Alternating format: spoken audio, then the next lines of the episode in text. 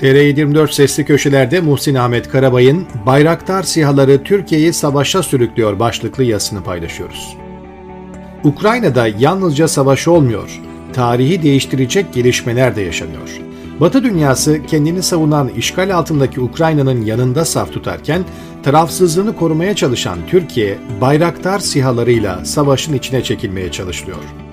Rus emperyalist lider Vladimir Putin 20 yıldan bu yana Ukraynalıların aslında Rus olduğunu ve Ukrayna diye bir ülkenin de gerçekte olmadığını farklı tonlarda söyleyerek bugünlere geldi. Türkiye'de bazı kesimlerin Kürtleri yok saymak için uydurduklarına benzer bir tezi savunan Putin, koca bir ülkenin halkına 2. Dünya Savaşı günlerini yaşatıyor. Buna karşılık Ukrayna halkı yeni çara direniyor. Ukrayna halkının bugüne kadar sergilediği ve bundan sonraki direnişi biraz da dünyadan kendilerine sağlanan imkanlarla olabilecek.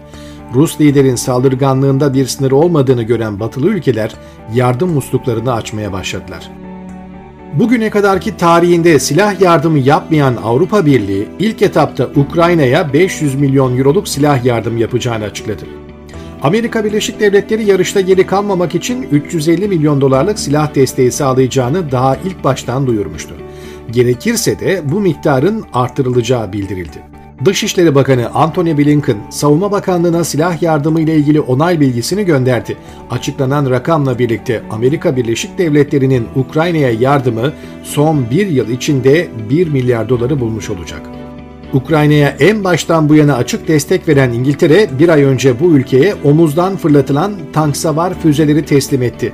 Boris Johnson hükümeti yeni savunma silahlarına ilişkin bir yardım paketini hızla sonuçlandırmakta olduğunu duyurdu. Almanya askeri malzeme yanı sıra 1000 tank savar ve 500 Stinger füzesi gönderiyor. Estonya ve Hollanda hükümetleri de yapacağı askeri yardıma ilişkin açıklamalarını duyurdu. Fransa'dan Belçika'ya, Yunanistan'dan Kanada'ya ve Bulgaristan'a kadar pek çok ülke askeri yardım yarışına girişti. En ilginç adımlardan birisi İsveç hükümetinden geldi. Savaşlara karşı tepkisizliğiyle bilinen İsveç, Ukrayna'ya hafif silahların yanı sıra 5000 AT-4 tank savar silahı, 5000 çelik yelek verecek.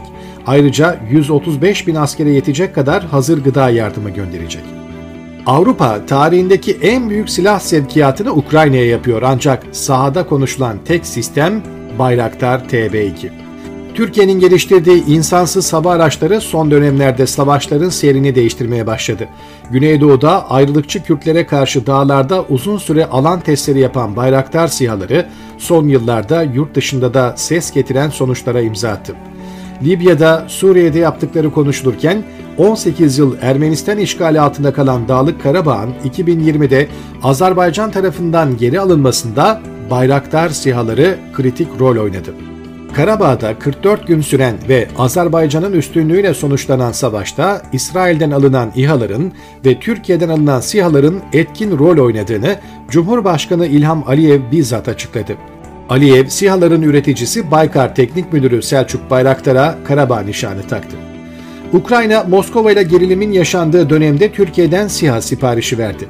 Teslim edilen SİHA'ları geçtiğimiz 24 Ağustos'taki bağımsızlık gününde gövde gösterisiyle sergiledi. 24 Şubat'ta başlayan Rus işgali sonrasında ise Ukrayna'nın tavrı daha farklı olmaya başladı. Farklı alanlarda yaptırım kartını en etkili bir şekilde kullanmaya başlayan batılı ülkeler uzun süreli bir savaş olacağı varsayımından hareket ettiği izlenimi veriyor. Rus işgaline direnen Ukrayna ise hem direnişçilere hem kendi kamuoyuna moral vermek hem de dışarıdan gelen yardımların işe yaradığını göstermek amacıyla Ruslara verdirilen zayiata ilişkin bilgiler verip görüntüler paylaşıyor. En çok paylaşılan görüntü ise SİHA'ların vurduğu Rus askeri hedeflerine ilişkin oluyor. SİHA'ların belirlenen hedefleri vurmasıyla ilgili görüntüler günlük savaş bültenlerinin ayrılmaz bir parçasına dönüştü. Ukrayna Savunma Bakanlığı her gün düzenli olarak Türkiye'den temin edilen Bayraktar TB2 SİHA ile Rusya'ya ait şu kadar tank, şu kadar Rus sistemi vurduk diye açıklama yapıyor. Ne hikmetse aynı bakanlık tank savar veya başka silahlarla vurulan hedeflere ilişkin şu ülkeden alınan şu tank savarla şu kadar Rus hedefi vurduk demiyor. Bayraktar sihalarının başarısına ilişkin paylaşımlara bakıldığında savaşın bu araçlar sayesinde kazanılacağı şeklinde bir algı ortaya konuluyor. Bu Türkiye açısından önemli olsa da bu kadar yoğun yapılması akıllara başka soruları getiriyor. Rusya'nın nihai saldırısını yapmada yaşadığı tereddüdün altında yatan sebepler irdelenirken, Putin'in asıl saldırı hedefinin başka bir ülke olup olmayacağı sorusuna cevap aranmaya başlandı. Gözlerin Kiev'e çevrildiği bir sırada Rus birliklerinin tüm Karadeniz kıyılarını işgal etmiş olması yukarıdaki soruyu daha anlamlı kılıyor. Ukrayna Savunma Bakanı Oleksiy Reznikov, Bayraktar siyalarına ilişkin geçtiğimiz günlerde yeni açıklamalar yaptı.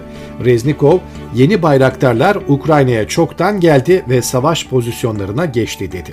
Ukrayna Silahlı Kuvvetleri Kara Kuvvetleri Komutanlığı bambaşka bir çalışmaya imza attı.